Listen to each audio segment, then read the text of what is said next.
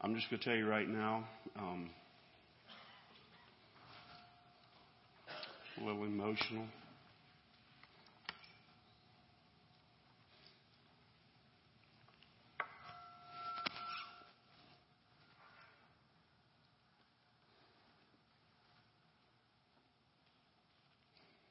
Had no idea that this evening that it was going to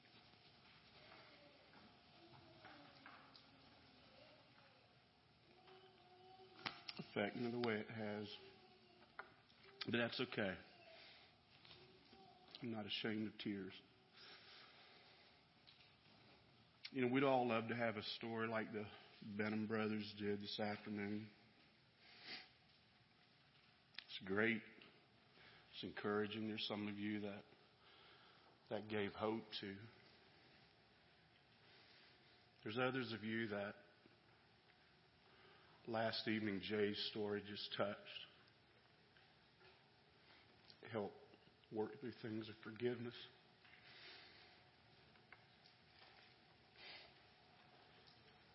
And there's others of you that neither one of those stories really connected. This is my guess. They were encouraging.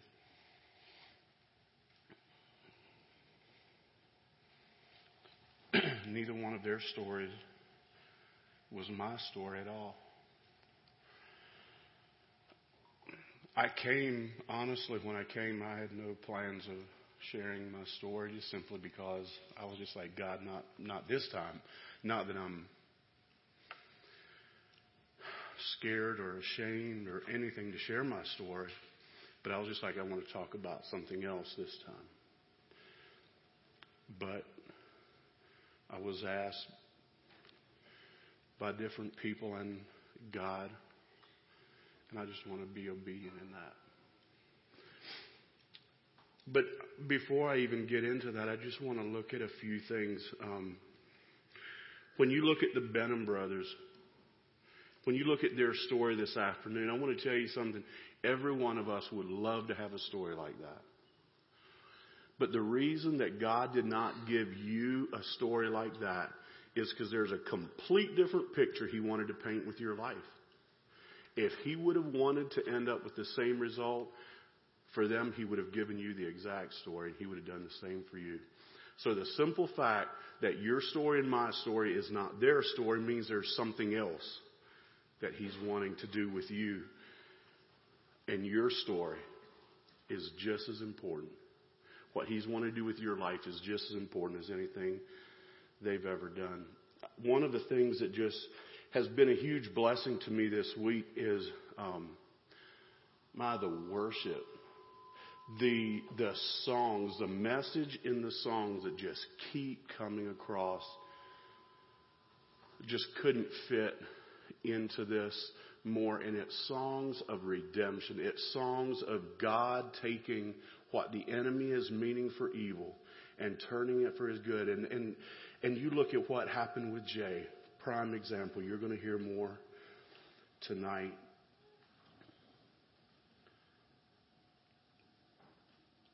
Songs about him being a shepherd that's pursuing you. And if there's someone here that is still kind of resisting something that you know God is asking of you, I'm just, just going to tell you, like I said yesterday, it's going to get worse because He's pursuing you. And He's not satisfied with anything less than your surrender and my surrender. Have you ever, do any of you know the song, You've been running, running for a long, long time? You've been running, running with no peace in mind. You regret the day you turned away and became a fugitive of God. You've been searching, searching. Oh, hold on. I have it back there in my Bible. Um, but just just gives the just gives the picture of just running, just running for something, and yet you know that God is just pursuing you. And then the chorus just goes, "Why don't you turn around? Why don't you turn, turn, turn around? Why do you roam? Can't you see God the Father stands to welcome you home?"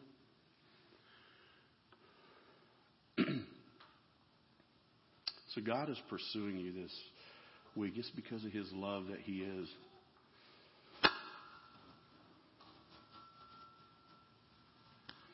There was once a boy, you may have heard this. You may have heard this story. But there was once a boy that his dad asked him to take out the trash and said, and I'd like for you to take out the trash. Okay. Okay. He's.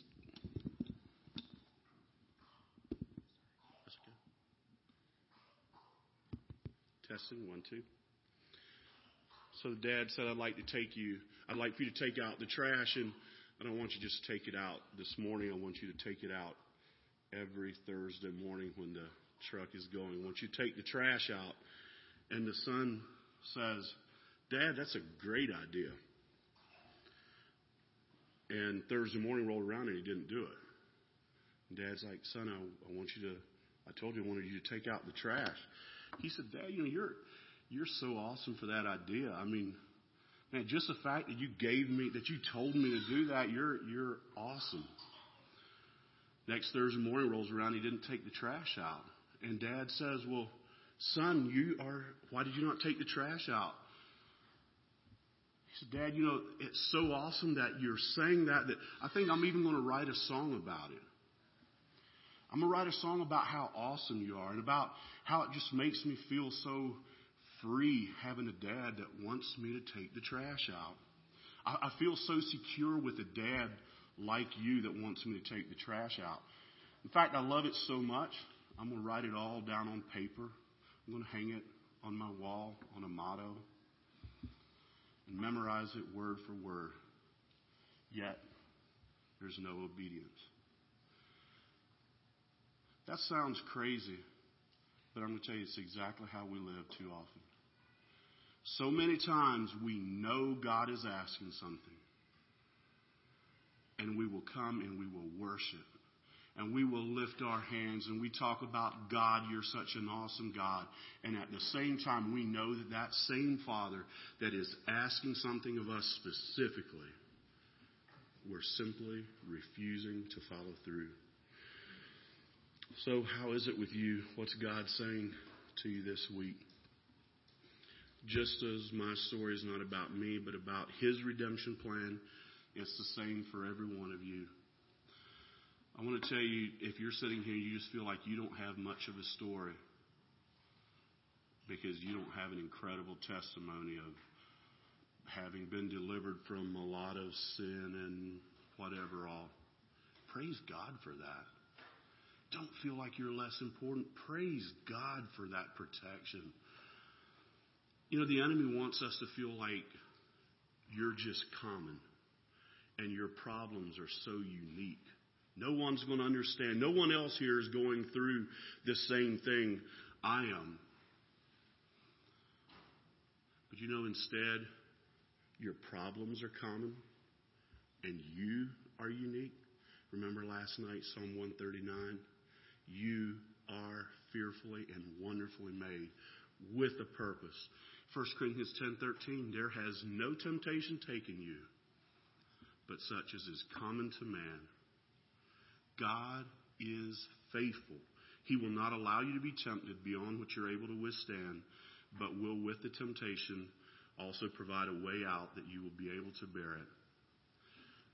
So as we're faced with temptations, let's just focus on the one who makes that way of escape. He's already tried it. He's already made sure that you have what it takes to stand against that. So this evening, I'm just going to be um, I'm going to be sharing some of my journey. And um, last evening, I just asked the worship team if they would sing the song "Sovereign Over Us." Um, and as they sing it, I would just, I would just love if we could just all, um, like us, not even participate and just let them sing it over us, and just have your eyes closed. And I want you there. There's a there's a certain part of the song. There may be other parts of the song that speak to you, but there's a certain part of the song that says, "What the enemy meant for evil, you turn it for our good and your glory. And that's what tonight's going to be about. So let's just close our eyes as they sing the song over us Sovereign There is strength within the sorrow.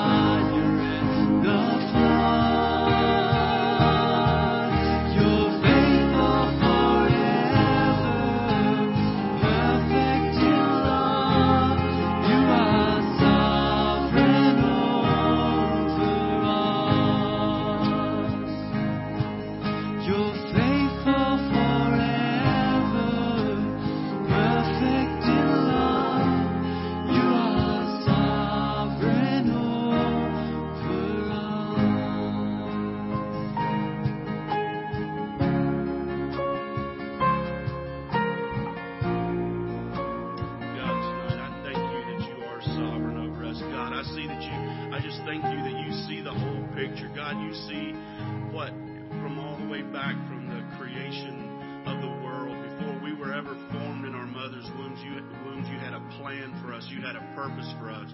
And we know that the enemy has has evil in mind. The enemy wants to come in and he wants to derail that plan. And God, we know that so often he has. He has in my life. But God, I thank you that the enemy is defeated. He is a defeated foe. And that through Christ, through having the power of Christ in us, we can rise above that. And we can live in victory. We can live in power. And God, I thank you that that power, that power that transformed my life is here tonight.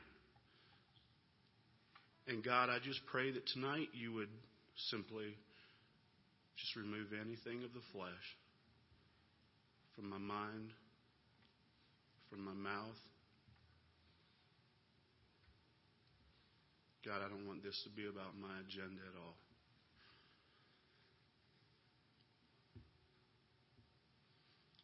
Just pray, God, that at least one person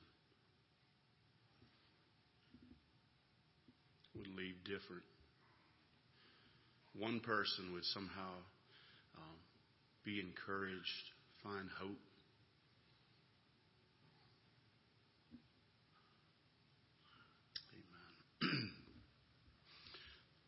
So I don't have just a huge dramatic story like Jay did, something that just captivates as far as what happened and all the trauma he went through. I don't have that.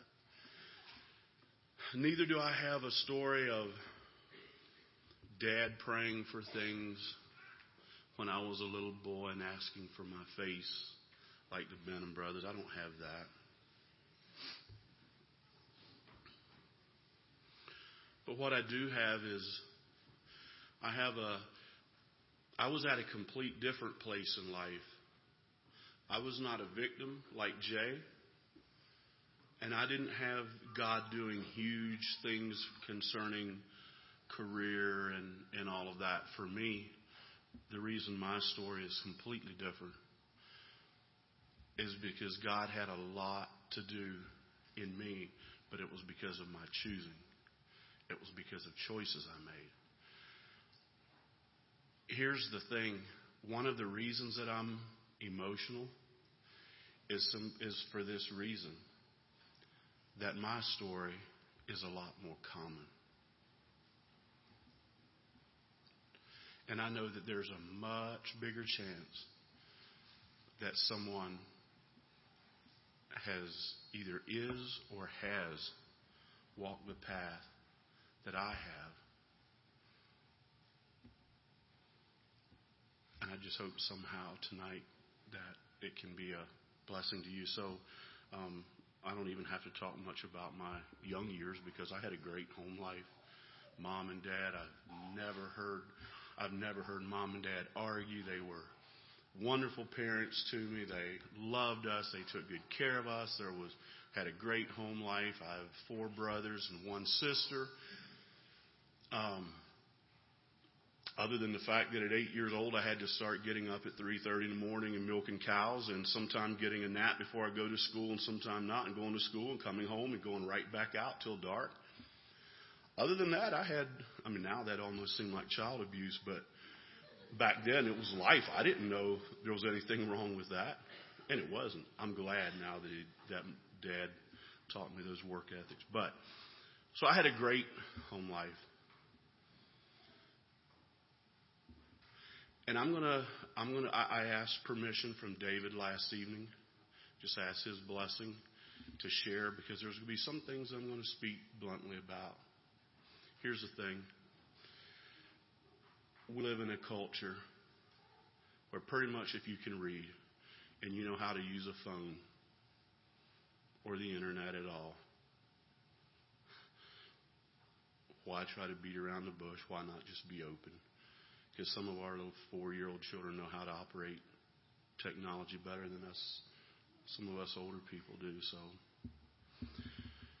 and David just said he trusts the Holy Spirit, and that's what I want to do with it. So, at um, at about I think I was ten, nine or ten years old, um, working on my uncle's farm there. Um, there was a man that used to like to come hang out on the farm there. He was deaf. We didn't know him. He just started showing up, and it's kind of it was a little weird, but they had a they sold feed there, so he would just kind of start hanging out. Come to find out, um, without going into a lot of detail, he was gay, and he introduced my brother um, to masturbation. My brother was a year older. And my brother told me told me about it and I'm like, "What's that?" Well, we all know where where that one, but it started it started me on a journey.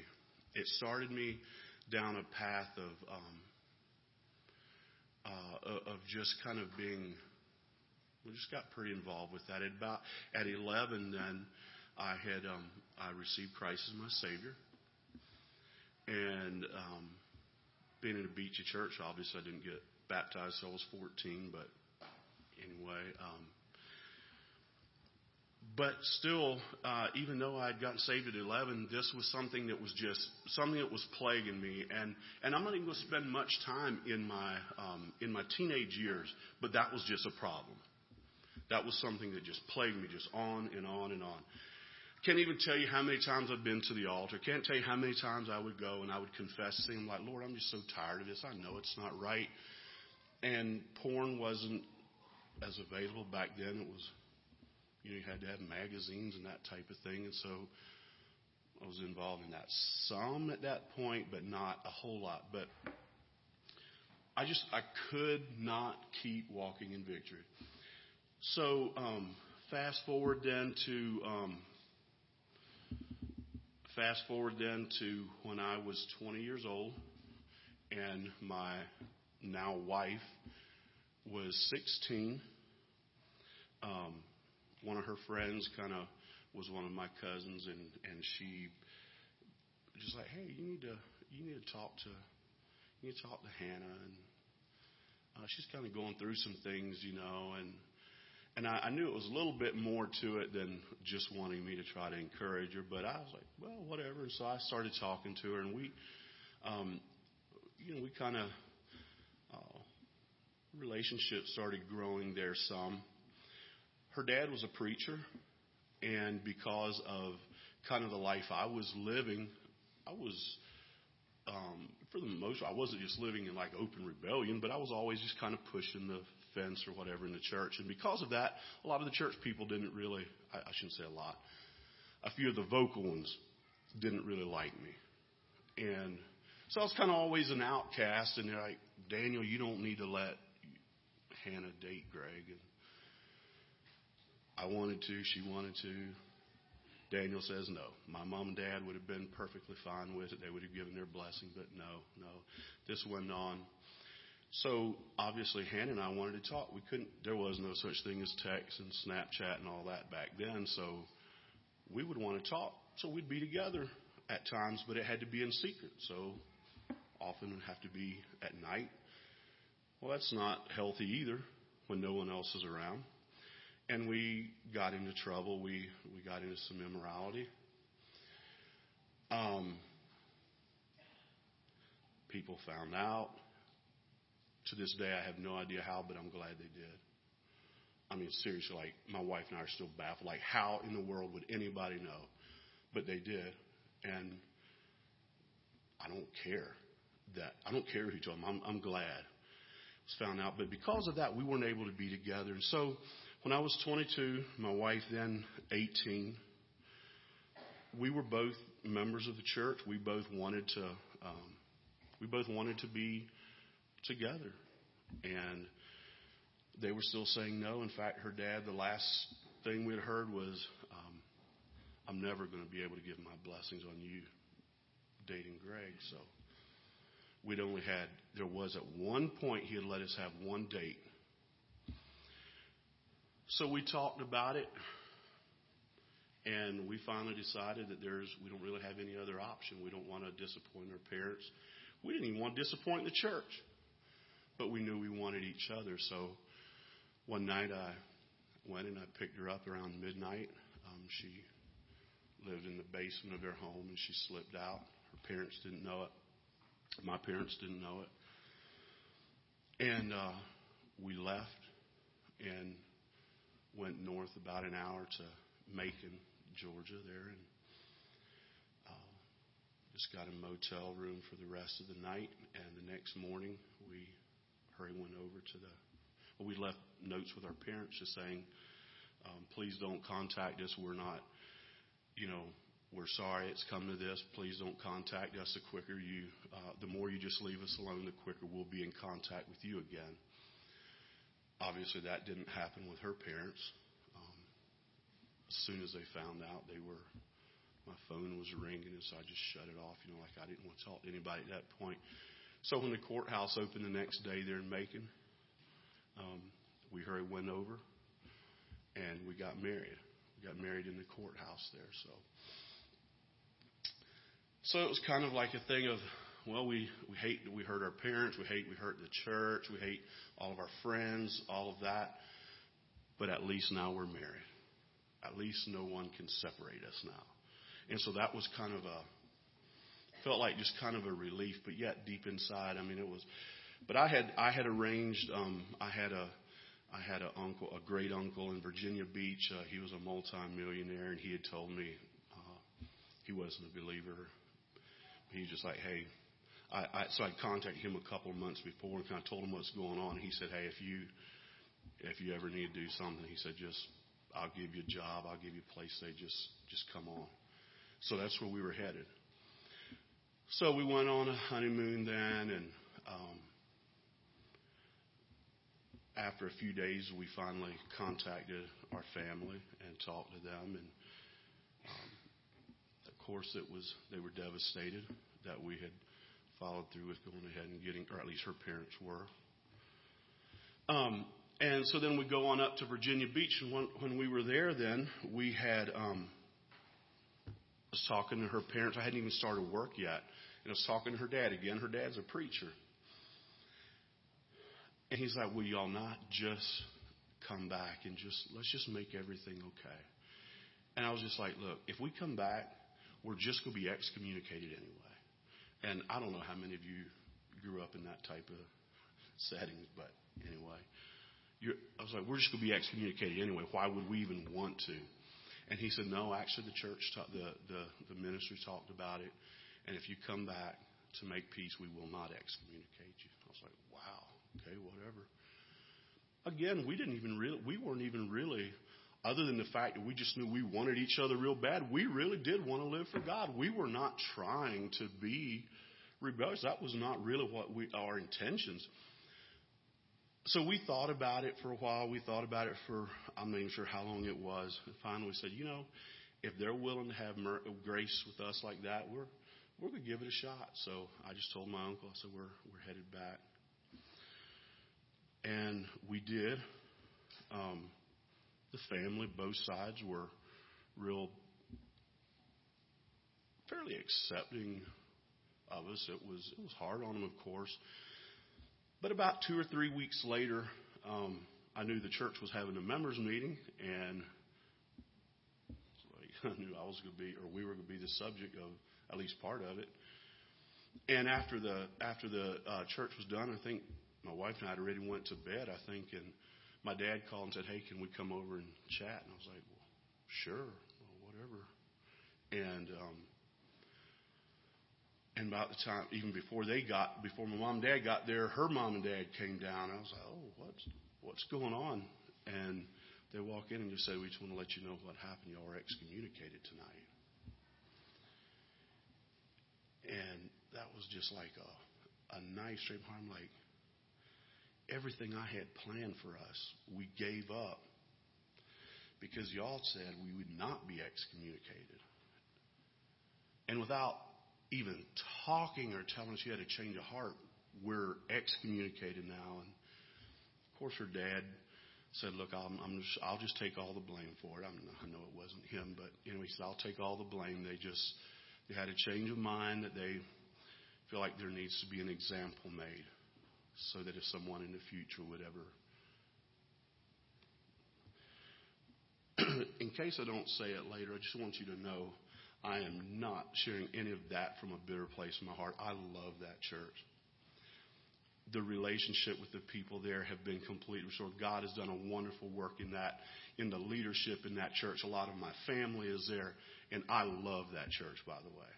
So I just, in case I don't say that in the future, I'm not speaking out of a place of bitterness.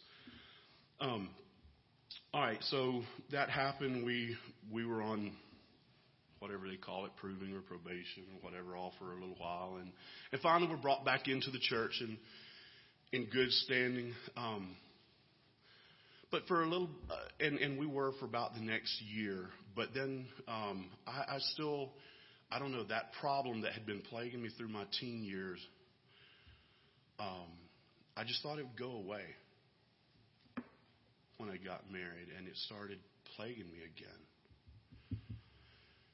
And just temptation and stuff just just really getting the best of me. And anyway, then we we actually left that church and went to a little more of a liberal church, still a Mennonite church. Went to a little more liberal church, and we got started with uh, we got be close with a couple there that um, in, as a couple, as a married couple, introduced us to actually watching porn as couples.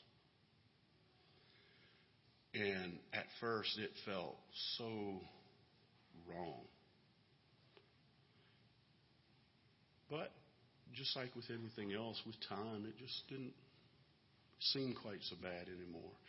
And honestly, I started buying into the lie that, you know, we're married now, so big deal as long as I'm just watching with my wife. In fact, I even told, I even told my wife, I said, I, I won't watch porn unless we're watching it together.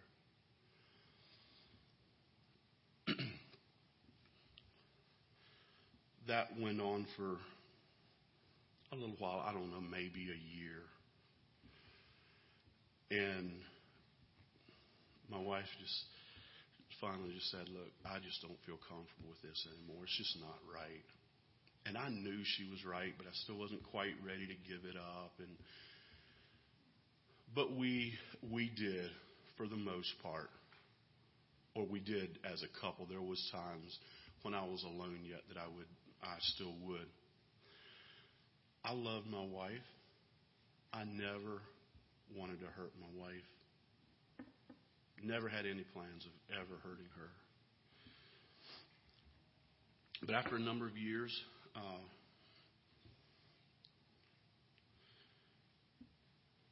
there came a point when, for a while, my wife was not feeling well. It was one of her pregnancies. She was not feeling well for about eight months of her pregnancy. And things changed. And the devil started speaking into my ear again you're not getting what you need from your wife. So you're a married man. You deserve something. You deserve more. And there was a wide open, there was a door that was open. And I stepped through that door. And I lived in unfaithfulness to my wife for eight months on a regular basis. Often a couple times a week. And to make matters worse, it was with her best friend, her best friend. I had no plans of ever going there. I never wanted to be that man. the relationship, after about eight months, cut that off and right after that, I don't know, it's kind of hard to explain kind of the, the process. Honest, I don't have just a ton of memory of that next year, a little over a year. But what I do know is that during that time, even though I, I still, that was still hidden from everyone, I, I know that God was doing something in my heart and there was things that I was just letting go of. There was things, areas of my life that I was surrendering just one at a time. And God was doing a work. And was doing a work so much so that this thing that I had hidden, I knew and I was committed that one day I will tell my wife. And I was actually looking forward to it as far as because I wanted to be, I wanted that off my heart. And so it was about a year later, a little over a year later, we were having revival meetings. And again, remember I'd been at the altar so many times, just confessing the same thing, falling right back into it. And so I um I remember coming into those meetings and it would and, and, and I just remember God telling me before the meeting said, This week is time. And I was like, Yes, I'm ready. And I just said, Lord, you tell me when she's ready. You tell me when is the right time. And I'm going for it. I can take you right to where I was sitting that. Was on a Thursday night. I can tell you right where I was sitting in our church that night when I have no idea what was being preached. I have no clue. I just remember the Lord said, Tonight's the night and a peace came over me. Now, that's hard to explain when you have sin that you've had hidden, that you just feel awful about, that there's so much shame and condemnation and filth. You just feel like a whatever. And, and to just come to that point of like a peace and an excitement to just be free from this. And I said, Lord, I'll do it tonight. So I remember I went to the altar that night to just ask the Lord for strength. And we are on the way home, and my wife said, So, what were you praying about? And I just said, Well, we'll have to talk later. She knew then that it was something serious. And so she, um, after we put the children down for the night, it was a long night. But I just remember saying, Devil, you have robbed so much of my life, so much of my joy. You've robbed things from my from my wife. You've robbed me of so much that tonight you're not getting this conversation. And what I refuse to do is to start in and let any of her reaction keep me from going all the way. And because of that, the first thing that I said, I just put the worst out right away to make sure whatever else she asks is, I'm not going to say lesser, but you know, just just get the worst out right away. Um, so she was very gracious. It was so hard, a lot of tears, but she did forgive me, was committed to walking with me through it. And here's where I want to here's where I want to go tonight. There is things that God taught me through all of that, that whole, that whole thing. So for 29 years, I'm battling this. And I know most of you are not 29 yet. Well, there's no need in being 29 before you're set free. There's no need in going that long. And so here's what, here's what God started doing in me. And I remember one night, I remember praying and I just said, Lord, I'm so sick and tired of the devil wrecking my life with this junk, with just this lust and with porn and masturbation. I'm so tired of this life. At 29 years old, I said, Lord, if you have to take something from me physically to allow me to walk in victory, my body is yours. Take it. It seemed like a, at the time, a pretty easy prayer because I was, I just been miserable. I had literally come to accept. Remember last night I said we do not have to accept failure as even an option. And I had totally accepted it that this is normal. I'm just a man. I'll always be this way. And I said, Lord, if, if, if you take, have to take something from me physically, take it. And I meant it. And the Lord spoke to me and just said, quit repenting, quit just confessing what you've done. Because I've done it so many times. Quit just confessing what you've done and just repent of who you are. And I was like, well, that sounds too easy. Well, so who, I, who am I? I'm simply a lustful person. My heart, that's who I am. I'm a pervert. Well, that didn't feel good. But it's who I am. I've lived all these years. I can't get I can't find victory in it. And to top it all off, I go hurt my wife and her best friend. And I was like, Lord, I am a lustful person. I'm just filled with lust. And I simply repent of that. And I just simply, it was, it felt like I was coming at it from a complete different standpoint. All of a sudden, I'm coming to grips with who I am. Before, I was just looking at what I had done. And it wasn't changing anything. Well, so over the next year, uh, after I prayed that and, and just asked the Lord to just take something from me physically if he needed to. A couple months later, my wife, you know, just like, hey, how are things going for you? I'm like, great. She's like, well, no, I want you to be honest. I, am being honest. It's great. And she said, no, you're, you're a man. She had bought into that lie too. But, hon, I know you're a man though. And I know y'all's battle. And I said, I know. I know but I'm not struggling. Those say, the same woman that at one time walking across the street with hardly anything on that would have just made me just burn with lust. Now, as soon as I see it, I just have a heart of compassion. It's like she just needs Jesus. There's something in her that's just crying out for attention that's making her want to show her body off. And I just had compassion. And I said, I don't really even know why. I don't even know how to be this man. And the first little while, she didn't really, she had a hard time believing because I'd lived a lie for so long. Why should she believe me now? As time went on, she saw that I'm actually being serious. I'm actually being honest that I am not, literally not struggling with lust.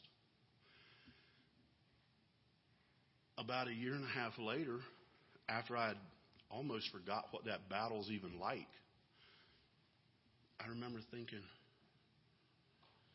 man, over over the last year and a half, I was like, if the next ten years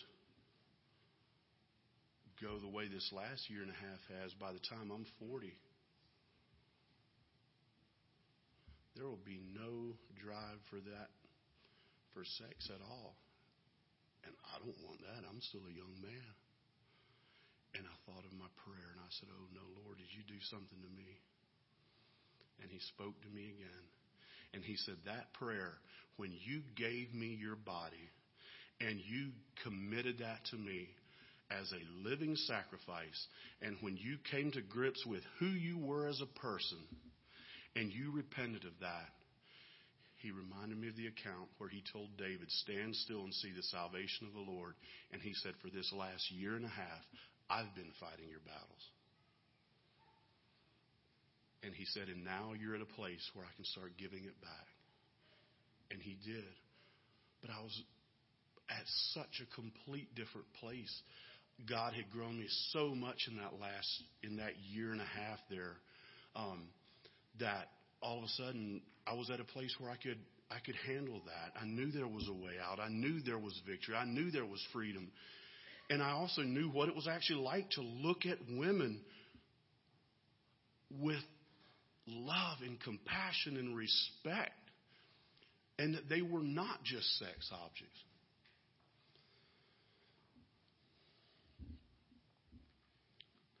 I can't tell you that the last 10 years have been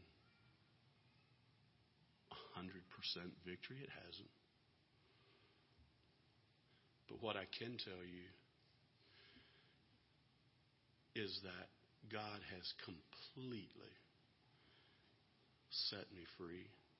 God has given me victory. God has given me a complete new heart in it. He has redeemed it. Here's the thing. Not only has He redeemed it, not only has He redeemed our marriage, not only has He blessed us with four wonderful children and four young daughters. Our oldest is 15. You'd, she walked in, you'd probably think she's 18 with a heart for God and with just a desire for modesty and understanding when we sat her down at eight years old because she was so mature.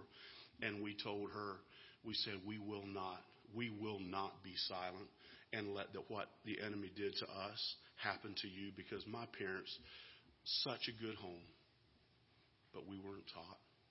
We weren't taught anything about the sexual desires and the things that are happening in our bodies. We weren't taught that. Never really had that conversation with dad till after we were married. And we said, this won't happen by God's grace. This isn't happening to our children. And so we sat down with Erica at eight years old and we explained to her just life, the facts of life and how that her body is a, is a precious gift for her future husband and for her and, and that the greatest the greatest gift she can give to her future husband is purity and just tried to implant that into her mind and now even at 15 years old for her to come to us and just wanting to make sure that her new outfit is modest enough it's not because of me. It's not because of us, because I blew it. But because of God's goodness and to the fact that those chains can absolutely be cut and they do not have to pass to our children. We don't have to accept failure. We don't have to accept defeat as the norm. Men, it is not normal for you to live in defeat. That is not what God intended. Now, you ladies might feel like this is kind of something more for the guys. Well, so fast forward a number of years then from that, and we were had been involved in youth ministry for a while. And I remember one night we were at, at Youth Alive in Pennsylvania, and I remember one on a Saturday night we were there was some people that had that got saved that week and they wanted to be baptized in that at about midnight Saturday night we had been worshiping and all that. We went over to the pool and we we're going to have a baptism. It was about two or three hundred youth and we we're standing all around this pool and had a baptism. But then they just opened it up if people wanted to share. And God started opening up just about things God was doing in them and started confessing some of the very things that I'm I'm talking about tonight. And I noticed off to the side there was this young lady that had a couple of the had the pastor and a couple of the other leaders kind of pulled off to the side there and was just talking. And I'm just kind of wondering what's going on. And soon I could tell they were in deep conversation. And soon they just said that she has something she wants to share and she opened up. First of the ladies, how that porn was an issue for her, that purity was an issue for her. And that one young lady that took that step of honesty and transparency opened the door, and one after another of other young ladies coming out. Not all of it was porn but way more ladies than I figured. My wife and I do counseling, and there's, just be real, it's not just guys. It's a problem. The thing is, God created you men God created you to be a protector. God created you to protect. That's who you are. That is what God that's what God put you here for is to protect and and to respect the ladies. And ladies, God put you here to honor the men and to realize that yes, in the men there is a much higher sex drive than you have. Remember that. Honor that with your body. Honor that with the way you conduct yourself. Honor that with the way that you dress. And I'm not here, by the way, I was uh, maybe later in the week, well, so often as soon as someone says the word modesty, thinking, oh, there comes a message to the women. No, modesty is just as much for the men. It, it, it, dress is only one small part of modesty, so I'm not even going there. I'm just telling you, realize that that is a honor the men in your life, honor those around you by realizing you're not responsible for them for them lusting and for them having a problem with that. You're not responsible, but you can help them and honor them in that. And then, guys, for us to remember that it's so easy for us. It's so easy for us as men, and I see it all the time. Ladies, as a whole, are so much more tenderhearted and caring. And so many times I see guys that all they have to do is just kind of start playing poor, pitiful me about something. And they'll get one of the ladies sucked into a relationship and an emotional attachment. Guys, don't be that guy. Don't be that guy. And here in front of the guys, I'm going to beg of you, ladies, don't let a guy suck you into it. Don't be that lady. Honor him enough to say, I will not. Honor him enough, even if he's the one wanting it, honor him enough to say, You're the protector. You're supposed to protect. And I will not become emotionally attached unless there's pure motives and a working towards a further relationship with marriage. But absolutely not. I see it happen all the time, and it's totally not only is it wrong, it's disgusting to me to see with the simple because of these and snaps that just Snapchat and just all the ways just so quick, just going away, bam, bam, and just playing with their emotions. Guys, let's just not be that guy. Let's not be one that plays with their emotions. Let's honor, let's respect each other. Don't wait till you're married to honor your husband, to respect your wife, to love. Love the way Christ loved, and the way Christ loved the church.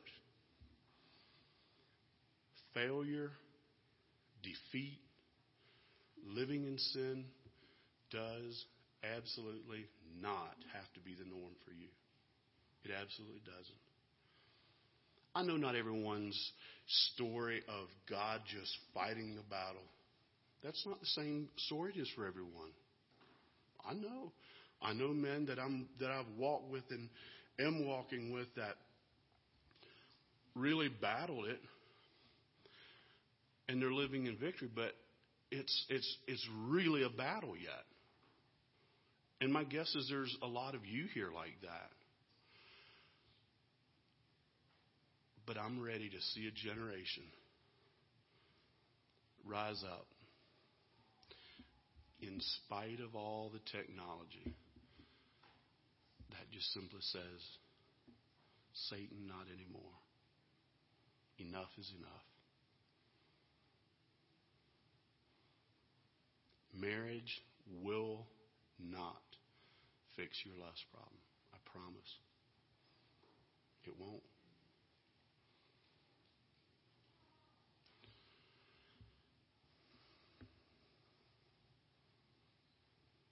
Your story is different than mine. But I want to tell you one of the things that happened almost right away. The first person, the first man that God brought to me, came to me, and this was a married man. He comes to me and he said,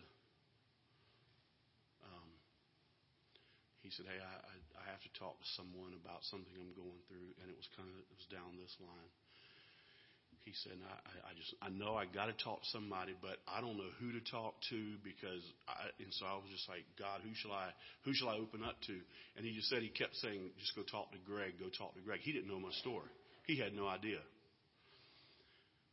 And as soon as he started I didn't even know how to counsel anybody. I didn't know how to work with people through this. But as soon as he started talking, I said, hold on.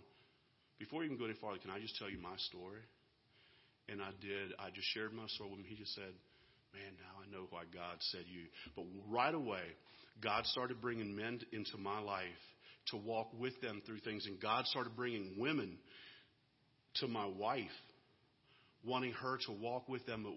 People that were women that had been hurt by their husband, women that had had unfaithful husbands or whatever, and were working through forgiveness and trust issues and all of that, and allowing her to walk. But not only not only did she see the women that were coming to her, but she saw how that God, just because of the, the lessons that I learned and how God bringing that freedom into my life, how it was impacting other men today. And by the way, yes, I knew she was okay with it, but yesterday afternoon, like I said, I wasn't planning on sharing any of this. And yesterday afternoon, I just, when I just sensed the Lord telling me that, I just went out and I just called her again. I just said, hey, um, can I just yeah, it's just what I'm sensing. She just started crying. She just said, I bless that. One thing I had left out during that time of my unfaithfulness, there was a man, poor, pitiful me, that we were good friends with as well. Another married man. And he started playing the poor, pitiful me game to my wife. And she got sucked in. Never anything physically, but got very emotionally attached. And you know it was much harder for her to break that off than it was for me. Because of emotional attachments. All it would take a year, two years down the road, is for there just to be a little something maybe that we just don't quite feel a connection on or whatever, and she starts feeling that emotion of what he gave her back then. And it's just like, I don't want it, but yet I just want it so bad. Guys, you probably can't relate to that, but my guess is some of you ladies probably can. And so, my wife, in spite of how bad I hurt her, in spite of all of that, today, my wife would stand here beside me and say, I thank God for that pain. I thank God for that journey because she has seen it help other people. And what I want to do, who can tell me when David and Goliath were there in the valley, who, what was it that took the head off of the giant? Goliath's own sword. Think about that. What if? What if the weapon that the enemy brought to derail you? What if the weapon that he was planning to use to completely wreck your life was the very weapon that is taking his head off? By you turning around what the enemy meant for evil, you use it for our good and your glory and you not only learn to walk in freedom and the enemy not only be defeated in your life, but you start walking alongside others and God starts bringing people to you and you're swinging his sword against him. What if we were so passionate about bringing Jesus glory that we were willing to use our testimony to point others to Jesus? Are you okay with God using your pain, your mistakes, your hurts, and failures to show other people more of His character? What if the avenue that He wants to reach someone is through your pain or your mistakes? Are you willing to let Him do it? Man, that's tough.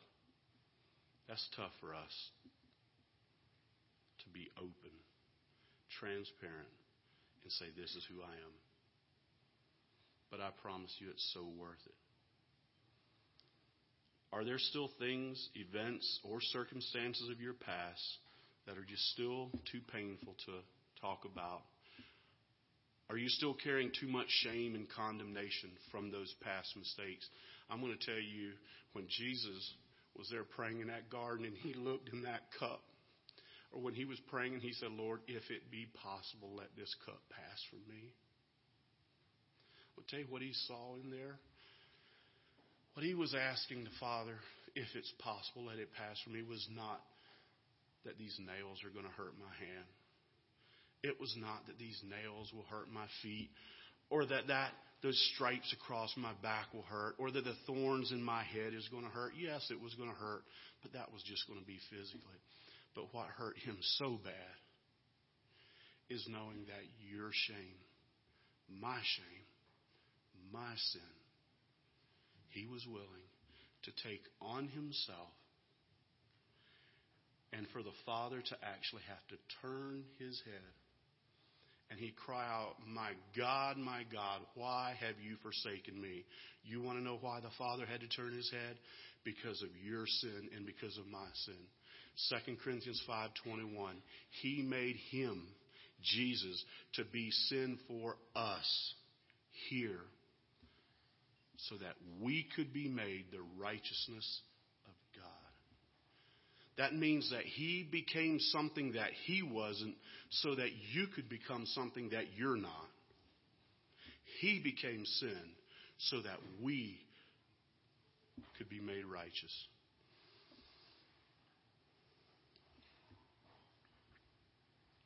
I don't share any any of that because I'm proud. It hurts. I have so many regrets. But I want to be very clear. I want to be very clear at this. Back 10 years ago, I laid that shame, I laid that condemnation at the cross, and by God's grace, I will never carry it again. Am I saying that I never have to battle lust again. No, I'm not saying that. But what I am telling you is that I never intend to carry that bag of guilt and shame and condemnation ever again for any of my past because Jesus died for it. He died to set me free from that. Revelation that says, and they overcame him by the blood of the Lamb and the word of their testimony. I'm telling y'all, this, this evening, there is power in sharing your testimony because it just shows another part of God's character. If our stories were all the same, we would only see one aspect of God's character. But because there's a hundred people in this room and there's a hundred different stories, we get to see a hundred different aspects of God's character. So is there still shame that you're carrying that keeps you from really opening up about your past and being vulnerable to others? Could I have someone come up and play the keyboard? Or if you want to just start a little bit of music, it's fine as well. Why don't you just do that? Would you, could you just start as a little instrumental? God is able to take stronghold in our lives and turn it for His glory. What the enemy meant for evil, He turns it for our good and for His glory. The blood of Jesus still cleanses. The blood of Jesus still sets prisoners free. The blood of Jesus still removes guilt, shame, condemnation, and the power of sin in our lives. So, what would the path to surrender, to surrendering these parts of our heart, what would that really look like? What would repentance look like for you? And maybe you're actually living in victory now but you've never really dealt with it. You've just kept that door of your heart shut. How will exposing my sin turn out? What will people think? What about my reputation? When I prayed that prayer asking God to take whatever He needed to, I promise you my reputation was there with it. I didn't care. I said, No one will ever trust me again other than my wife, but you know what? I don't even care. I did not care. I honestly didn't care. I was like, if I can just be free, I don't care if people don't trust me. And what the enemy was saying to me in that, that people won't trust you, was completely a lie. In fact, it was just the opposite.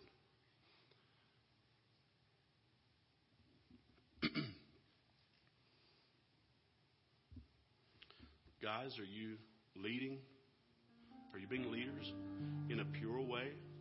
Are you leading with integrity? Are you a protector of the ladies that God has placed in your realm of influence? Ladies, are you walking in honor and purity before the Lord? Do you possess your body in holiness? And are you committed to keeping your body for your future spouse? Bodies are wonderful gifts for your future spouse, but the rest of us do not need to see it. No, it's just being blunt, but it's just the rest of us don't need to see it. You're doing the men in your lives favor when you just simply walk in honor and purity before the Lord.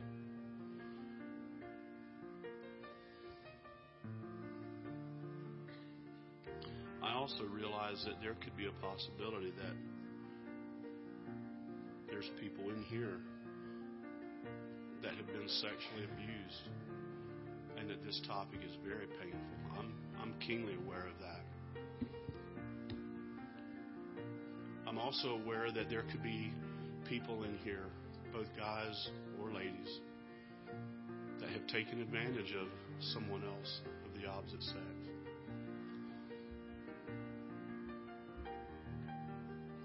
A real good chance. In fact, I'd probably say it's a probability.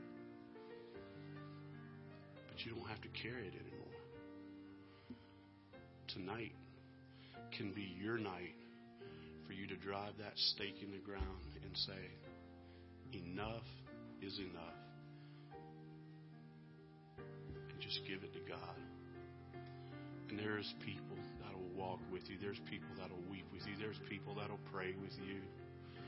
And I promise you, I can assure you that if there's anyone that looks down on you, they don't have your best in mind. There's nothing better. I just, I love to see someone just come clean because it's the work of God, it's a work of redemption. I don't look down on them. The strength that it takes to do that, I know, I know what it takes. I know how hard that is. So tonight, you're going to have the opportunity. And I don't know what that'll look like. I don't know what God has spoken to you tonight. But in, in subjects like this, there, um, especially if there's people that need to get some things off their heart, um, I think it would be good if we're going to open the altar, but we're going to ask that I'm going to ask that there's a separation of guys and ladies, so the guys can be real and ladies can be real. So I'm just going to ask you all just to close your eyes. And what we're going to do is, I haven't even been over here. I don't even know what the prayer rooms are like or anything. But, ladies, if there's anything God's speaking to you, all the way from mistakes you've made, a lack of convictions, a lack of God, of, of just possessing your uh, possessing your vessels in honor. Or maybe someone has taken advantage of you. Maybe maybe there's someone in this room that has taken advantage of you. Don't. Oh, that's okay. That's okay. You don't have to carry it anymore. Maybe you've been abused.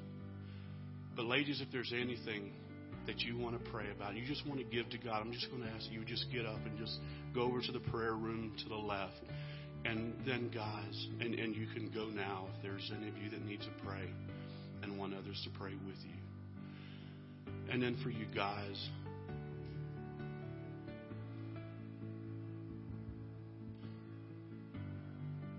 come up to the front right. But I just want to I just want to be clear.